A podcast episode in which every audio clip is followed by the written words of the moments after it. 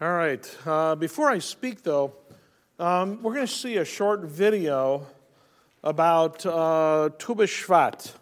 Uh, who knows what Tu B'Shvat is? Raise your hand. Bob does, Cindy does, Don does. Couple of people, Amy does. Tu B'Shvat is a calendar event. It is the New Year's for trees. It's according to the biblical text when we actually count uh, uh, for the life of a tree. All right, so no matter when you plant it, we start counting at Tu B'Shvat, and then we go three years. Nobody does anything with the fruit. This is what the Torah speaks about. Fourth year, the, food, the fruit is dedicated to the Lord, and then you can make use of it in the fifth year. Uh, unless things have changed dramatically, most of us are not living on farms and uh, managing orchards. All right, so Tu B'Shvat has evolved, and uh, this video shares us a little bit about the background of the holiday or the event, the, the calendar date.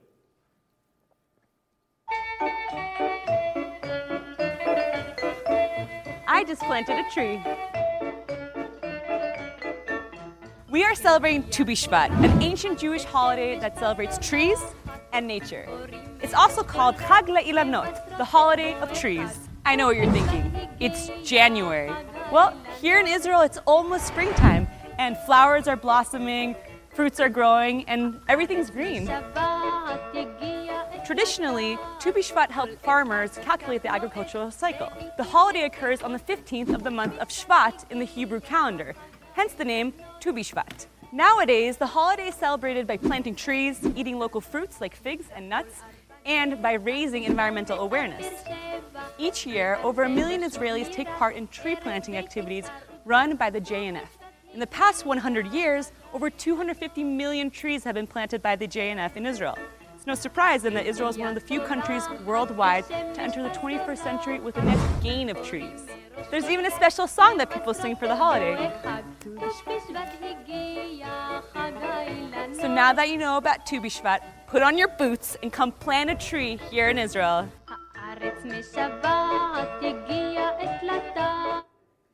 All right. Okay, so uh, it's not a holiday, it's not a chag, but it is a calendar event. And, and uh, Cindy and I, actually, Cindy reminded me of this. It is on Monday. And you'll notice if you, uh, on the announcement sheet it says synagogue day of prayer. It doesn't say day of fasting. And the reason is, is because it's not appropriate to fast on a, on a day of joy. And uh, I encourage you to celebrate Tu B'Shvat by first of all thanking God that you have clean air to breathe and doing what you can to, uh, to uh, help that along. Uh, I think Cindy makes a point. We live in a, in a, throwaway environment today. I think we should be more conscious about what we do with all of our junk. Uh, recycling is, is something that uh, for many of us we did not necessarily grow up with.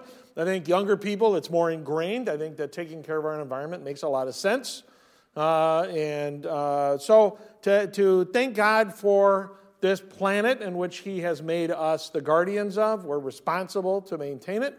And whether or not you believe in global warming or not, it's not important. What is important is that as followers of the Messiah of Israel and the God of Israel, is to understand that the text says we're responsible for what we do. Uh, those of us who are older can remember the pictures in the 70s where some guy would take his, his engine oil and he'd dump it down the sewer and get in trouble for it, or the Native American with a tear in his eye because somebody's throwing garbage out the car window. Thank God we have progressed. But I think that uh, this is an opportunity on our Jewish calendar to express gratitude to God and to think about what we can do uh, to also be um, responsible for this world in which God has indeed placed us. All right? So celebrate on, uh, on Monday, eat a fig. Have a fig Newton, that's my preference. Uh, or some nuts, that's good too and uh, recognize the holiday of Tu B'Shvat. If you can plant a tree, although here in Chicago, it's probably going to be frozen ground. Uh, all right. I want to segue into that, though, because we're going to be talking for the next probably 16, 17 weeks about uh, what I'm calling the Messianic Jewish life. Uh, the Messianic Jewish life. Last week, I spoke about faith. Do you know that all people come into right relationship with God by faith alone? It's always the way it's been. I know you guys uh, in the sisterhood study, you're reading a book, and I think it's, it's a very practical book. My wife and I were discussing it last night. But it's written from a Christian perspective. Okay? And the perspective that you'll read about today, I don't know if you're going to mention it, is that for many Christians, people in the Old Testament came into relationship with God by works. That they, it, was, it was works, all right? And that the New Testament's all about grace. That's false. It's theologically false, all right? People, you know, you're going to, there's a quote from Spurgeon, he talks about this. It's, it's just a misunderstanding. I know why they came up with it, all right? It, it, was, it was because they were trying to emphasize the grace found in Messiah and speak against, honestly, they were speaking against Catholicism. That's why evangelicalism is a reaction. Uh, if you know your history, Protestantism is a reaction against Catholicism, all right? Uh, but, but when you read the Hebrew scriptures, we must understand that all people come into right relationship with God by faith alone, and that's the way it's always been. We must recognize that Yeshua's atonement, his sacrifice, is not related to the sacrificial system at all. I mean, do you realize that? Yeshua's death is something that is eschatologically beyond. It's in line with what we read about David and his sins. Think about it. David murdered and committed adultery. He should have been stoned to death. God said, Take that guy out and stone him to death. What does God do? He operates completely outside the law and provides for David forgiveness. How is that possible? God discounting his own instruction? No. We have to recognize that God has given us a Torah that gives us instruction, but God, at His will, can operate way outside it. That's what He did with Messiah Yeshua. Why, why should one man's death provide atonement for all people's sin? That's just because God ordained it to be so. That's it. Maybe we'll talk about that along the way. But for the next 16, 17 weeks, what I want to talk about are different aspects of the Messianic Jewish life. Because I think that as Jews who have come to accept Messiah Yeshua, we are so, first of all, we're very influenced by evangelical Christianity. And some of that's very good, all right? There's a lot of good that we can gain from the collective knowledge of those who truly follow Messiah, Yeshua, from among the nations, all right? At the same time, there are things that I think do hinder us. And we have to understand this balance. We have to understand this balance. I think one thing that's difficult for us at times is that we are a minority of a minority. And when we talk about sharing our faith, many of us are probably very happy to share our faith with anybody but another Jew because it's, it's so against generally Jewish thought that it's very difficult for us. And when we try and share, we usually get you know, shut down pretty fast or we get shut out. You need to understand that it is our obligation to share among our people, regardless of the difficulty of it. All right? And uh, then, of course, we have to talk about, and I think Eric shared an excellent sermon on Shabbat a couple of weeks ago, about what the Shabbat means to us as a day set aside. And, it, and I appreciate Mike, uh, Michael Ferdine mentioning the Shabbat is, is a day, because I heard it because I was out there, you know, where we don't work. But there's a lot more to it even than that.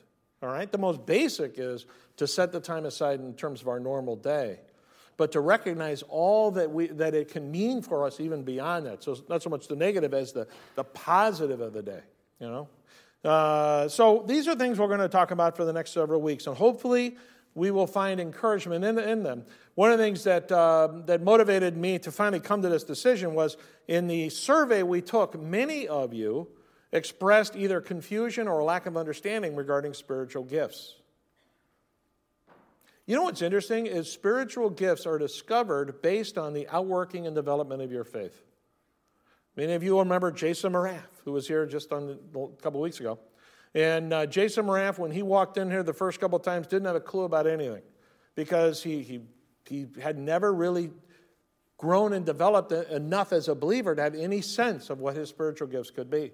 And it was only through his time here and him willing to take risks, step out in faith, sometimes in sheer panic, and try things that I encouraged him to do, that he was able to discover that God had enabled him to, to, to speak, to really teach. That came as a result of his involvement here at Devar Emet. You'll remember some of you, Michael, um, here, Barry, help me. Uh, many years ago who was an elder here, and he, Michael Simon.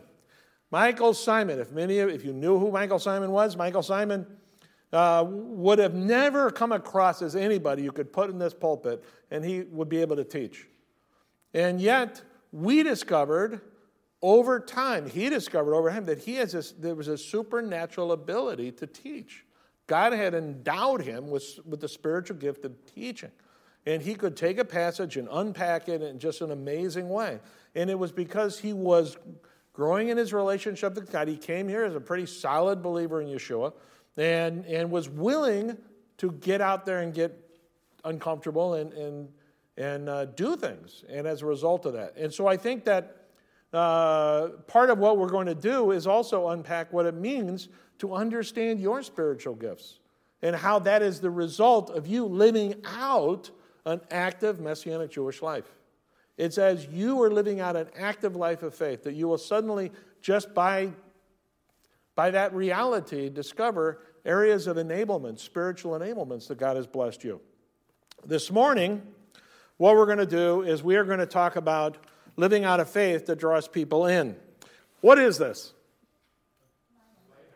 All right, what's a lighthouse do? Lights the way? Warns you. What does it say? Stay away! Stay away! Don't come near. I am a, I'm sitting on a rock, or I'm sitting on top of a bluff, or I'm sitting on a sandbar. It says, stay away. It is there to repel people. That's a lighthouse. Beautiful, but generally it is there to repel people. Growing up near San Francisco, you know, you go out in San Francisco Bay and you will see that there are little islands, and some of them have lighthouses just to remind people that should know better already to stay away. Now, next slide. What is this? A what? Landing strip. And what are on those land that what's on that landing strip? Lights. And what are the lights doing? Guiding the airplane to land. It's pretty cool. You know, I fly just a little bit, and I'm grateful for the fact that the landing strip is always well lit. It's there to draw the plane in. Really, it's designed. Some of them actually operate in such a way that the lights are almost in a leading formation. They're there to draw the plane in. All right, next slide. Do you recognize that our lives as believers should reflect our active faith in Yeshua and should draw people to Him? Do you recognize that? It's extremely important. We should be drawing people to Him. We should be like, like runway lights that draw people. The question is really, are we a runway light that drawing people in, or are we actually like a lighthouse and, and repelling people, telling them to go away? You know, this is going to be the topic of, of what I want to talk about today. And, uh, and if you've got your yeah, notes here on the back of the announcement sheet, you can see this. But uh, I want to talk about what I call ideal godly characteristics. You know, this is part of Yeshua's talk on the hill. We're in Matthew chapter 5, so go ahead and turn with me to Matthew chapter 5. And I am not going to do a deep exposition of the text because we don't have the time for it, and I think it's better to just hit the big idea.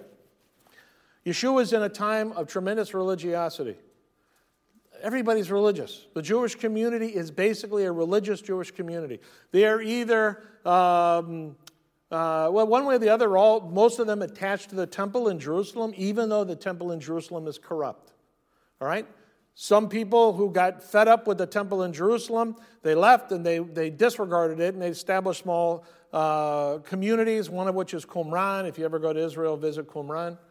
Um, but most of the people are very religious. And many of them, uh, they're very thoughtful and considerate in terms of how their lives are religiously. But one of the things that Yeshua consistently does is to try and contrast those who are living by the letter of the law instead of the spirit of the law. In fact, the talk on the hill, this, this talk from uh, Matthew 5 through 7, is all about understanding and appreciating and living out the spirit of God's instruction. Have you ever met a believer who gets the letter but by their spirit, there's nothing attractional in them. They, they, do, they, do not, they do not draw you toward a deeper faith, but they sure got their Bible down, and they can hit you with it in a moment if you, go, you say the wrong thing. That's not attractional. What is attractional is somebody that lives out the spirit of the text. And in doing that, draws you in. Their life is lived in such a way that it demonstrates the spirit of what God's instruction is all about. So uh, let's take a look at the text. Matthew chapter 5, beginning in verse 1, it says, Now when Yeshua saw the crowds, he went up on the mountain. And after he sat down, his disciples came to him. I want to stop and say if you've been to the Galilee and you've been to that area, you know we're not really talking about mountains so much as hills. All right? Uh, a friend of mine uh, just took, uh, took on this Israel trip. He, he was, um, his pastor was starting a sermon series and talking about the great big mountains of the Galilee. And the only great big mountain is the Hermon. All right? Uh, the rest of them are hills. And uh, the place where they assumed Yeshua would have given these talks, these are just small hills. All right? And that, that's important because it means they're approachable. People can get up them. All right? You don't have to be a mountain climber to get to where Yeshua used to teach. He used to teach on the hill right outside of town. It was accessible. All right? And it says, and he opened his mouth and began to teach them, saying. So this is something that he is speaking. He's speaking to his disciples, but in reality, there are thousands of people potentially there, there to hear him speak. But his main objective is to teach his disciples, his Talmidim. One of the things I have found is there's two kinds of people in ministry those who want to really learn from me, and those who are just in the crowd. They're there out of curiosity or some other reason. All right? Yeshua had the same thing. People that were there for all kinds of reasons. Later on, maybe was the food, right? The bread. It's okay, maybe the bread brought him the first time, and then later on, the message sunk in deeply, all right? But for the group that he's speaking to here, it's specifically the disciples, his Talmidim, his Talmidim. And he says, Blessed are the poor in spirit, for theirs is the kingdom of God. The poor in spirit, people who understand their inability to please God on their own. Do you understand that? Do you understand that in and of yourself you cannot please God? It's only because of your relationship with God through your personal faith in Yeshua that you are able to please God. That's extremely important. If you think you can please God all on your own, then you need to reconsider this amazing message of the gospel that only through Yeshua can we approach God. In verse 4, he says, Blessed are those who mourn, for they shall be comforted. The mourners, people who recognize their needs and trust in God alone to meet them. We all have needs. Some of you have financial needs, some of you have emotional needs, some of you have just personal needs. Some of them are very difficult. You know, I was talking to Judy earlier, and she's still in a little bit of pain, right, Judy? But she, she knows this is a reality, and no one can solve this but God alone. Do you have a problem that is beyond the capability of science or medicine to solve? We have to trust in God alone and ask Him to meet our needs. In verse 5, it says, Blessed are the meek, for they shall inherit the earth. You'll notice it says, Blessed are the meek, not blessed are the weak. Meek does not mean weak. The meek, instead, are people who have hum- humility. These are people who are humble and have a proper perspective on their lives. Humility is really, it's, I think it's almost a lost art, all right? Humility, if we know how great God is, we also at the same time recognize how little we actually know. I got to be about 35 years of age, and I was talking to a friend of mine, and we talked about the arrogancy of our 20s. I just said that's reality. I think those of you who are now getting into your late 20s, early 30s, you're beginning to recognize how little you know. The more all of us recognize how little we know and how little we can control, the closer we are really to understanding and appreciating who God is. People who are humble, humble and have a proper perspective on their lives, these are the meek. They shall inherit the earth. Blessed are those who hunger and thirst for righteousness, those who have a strong, ongoing desire for personal holiness. Is that you? Are you someone that genuinely wants to be holy before the Lord. You're easy to recognize your sin, or when you sin, you confess it and you desire through repentance to not do it again. Though you do it again. In humility, you recognize your desire to be holy, even though it's extremely difficult for us. We are sinful people, and yet our holy God loves us. He loves us. He loves you, He loves me, despite our sinfulness. Isn't that a wonderful thing? It's all because of, of His amazing love and the, the amazing truth of the gospel message. Verse 7 Blessed are the merciful, for they shall be shown merciful, mercy. People who demonstrate compassion to others as God has done for them. This is the hard one for me. I'm not such a compassionate person. What do you mean you're down? Get up! We got work to do. Just ask my kids. And I've had to learn no, that's, I need to demonstrate compassion because God is so compassionate to me. I have failed. I have not met his expectation. I need to demonstrate mercy and compassion to others. Verse uh, 8 Blessed are the pure in heart, for they shall see God. People who make exalting the Lord the priority of their lives. People that just, just desire to exalt and know God and, and uh, have that passionate desire for Him. The, uh, when you think pure in heart, you're talking about, a, uh, as, as uh, Chaplain Jay Kurtz would say, a whole person. A whole person. You know, a person with, with integrity. A person that is one person. Run into a few people in the last couple of weeks who are bifurcated, and they're one way here and they're a completely different way here. And that it never leads to purity, it always leads to impurity. A whole person is someone that is singular in mind and soul. And I think that's, that's what he's talking about a person with a pure heart, integrity. Verse 9 Blessed are the peacemakers, for they shall be called sons of God. People who seek unity among others and project their peace with God. Seeking unity. Unity. You know, it's easy to divide, especially our movement's just so divided but to seek unity. How do we seek unity? Learn to accept that there are just different ways of looking at things. You know, think of our nation, how, how, how polarized our nation is. It's arrogancy, but it's also a recognition that we, are, we refuse to accept the perspective of others. We refuse to, to, uh, to recognize that there can be differing opinions. When it comes to issues of theology, okay, understanding, I mean, we recognize that. But the reality is, is that can we live at peace and actually be in relationship with other believers who do believe things a little bit different than we do? The church that meets here on, sun, on Sunday morning holds some different theology from us, but we share the same gospel message. We both believe that people come into right relationship with God by personal faith in Messiah Yeshua alone. They believe in the biblical text. They believe in the deity of Yeshua. They believe in the importance of living a righteous life before God. They have some other ideas about some other things, but you know what? They're minor. They're good people. We have to desire to live in unity with one another. And if you're here and you can't talk to a Democrat right now because you're a Republican, if you're here and you're a, a Democrat and you can't talk to a Republican right now, you got to get over that. You know, I'm just pointing out what's the big issue in our nation, which is political polarization. We need to be able to speak with one another and accept the fact that we have differing opinions. Unity does not mean uniformity, all right? But it means a desire to be together. Finally, blessed are those who have been persecuted for the sake of righteousness, for theirs is the kingdom of God. People who are willing to stand for the Lord despite opposition. Despite opposition. You know, speaking of our faith and being rejected. I think back when Matt and Kim were literally kicked out of a club because of their faith in Yeshua in high school.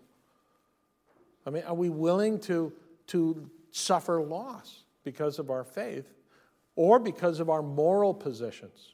You know, I mean, we live in a world where soon, I mean, some of you in the public sector, I mean, you could very easily find yourselves on the outs over things like what's going on in, in the gender confusion situation. I mean, we have to live at peace it's not, they're not, we, you know, we live in a great big world, but, but if people ask us, and this may come even to religious institutions soon, people may ask us or dictate to us saying, you must accept this lifestyle for yourself. And if you don't, then you are out of line with the majority and will suffer the consequences. Are we prepared to live on the margins? Are we prepared, like it says in Hebrews, to suffer with Messiah outside the gate?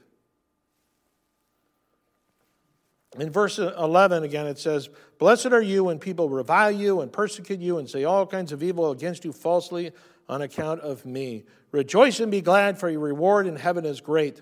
For in the same way they persecuted the prophets who were before them. We are not prophets, we are just followers of our Messiah, Yeshua, trying to do something unique in terms of our Messianic Jewish community here. But we must recognize the fact that persecution should be expected. Your Messianic Jewish life will bring opposition. It will. That's the history of our Messianic Jewish community.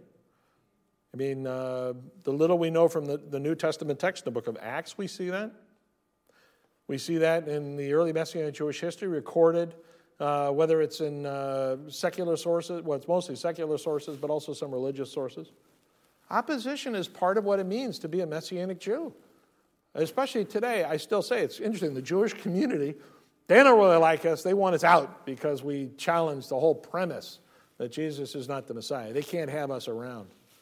The Christian community, they don't want to do it because the majority of the Christians, they think that being Jewish is, is, is no longer relevant. And so to hold on to our Jewish identity, it, it, it kind of peaks at them too, you know? So we, there's opposition. Are we prepared for the opposition?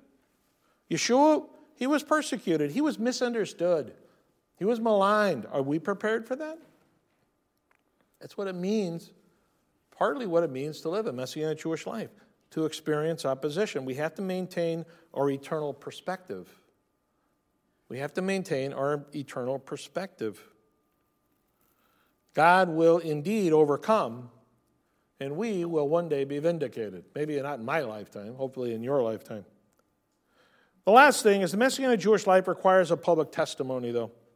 And I'll end with this. It says in verse 13, You are the salt of the earth, but if the salt should lose its flavor, how shall it be made salty again? It is no longer good for anything except to be thrown out and trampled underfoot by men. You are the light of the world. A city set on a hill cannot be hid. Neither do people light a lamp and put it under a basket. Instead, they put it on a lampstand so it gives light to all in the house. In the same way, let your light shine before men so that they may see your good works and glorify your Father in heaven. I think the thought that I really want to leave us with this morning is the fact that, like those lights on the runway, we need to desire to be an effective light for Messiah Yeshua to draw our people in. You know, it's funny, uh, most of you are not able to come on Wednesday nights, but uh, the study on Wednesday nights just a bunch of guys. Uh, you know, three of them. I mean, Harold. I mean, Harold, um, um, Howard's there, but uh, I got several guys, not believers, you know, coming and listening and studying, engaged. I think there is interest. I think there is interest for Yeshua on your job, in your neighborhood, here in our community. And we need to be lights, obvious lights for Messiah. You're going to do it different than me. Some of you are quiet, and you'll do it in a quiet way. Some of you are loud, and you'll do it in a loud way. All of us need to be landing lights. So if people are spiritually searching, they know where to land. They know where to land. They can see by the integrity of our lives, and they can see by the, the choices we make, and they can see by our priorities that we're different. And it gives something to think about because they're flying around looking for a place to land. I think about uh, some of the young adults that some of you interact with. And I know that for some of them, they are lost and they're looking desperately for a place to land. And you may be the light that God desires to use in their lives. And I may be the light that God desires to use in their lives. We need to see ourselves as lights on a runway from Messiah Yeshua, guiding people to where it is they need to go. One last slide, if it works. Oh, so let's covenant before God this week to attract others to Yeshua through the godly characteristics of our lives. What we read about in Matthew 5 is simply different characteristics that we can and should be exhibiting so that as people see them, they're drawn, drawn in. And if you are doing things in your life that are affecting the lives of others that are inconsistent with this, then you have to recognize you're repelling people. Well, so identify that. Ask God to help you. I ask Him for patience all the time because I'm impatient. I ask Him for greater passion and mercy all the time because I am not very compassionate, because I don't want to repel people. I want to draw people. I want to be attractional for people regarding the truth of who our Messiah Yeshua is.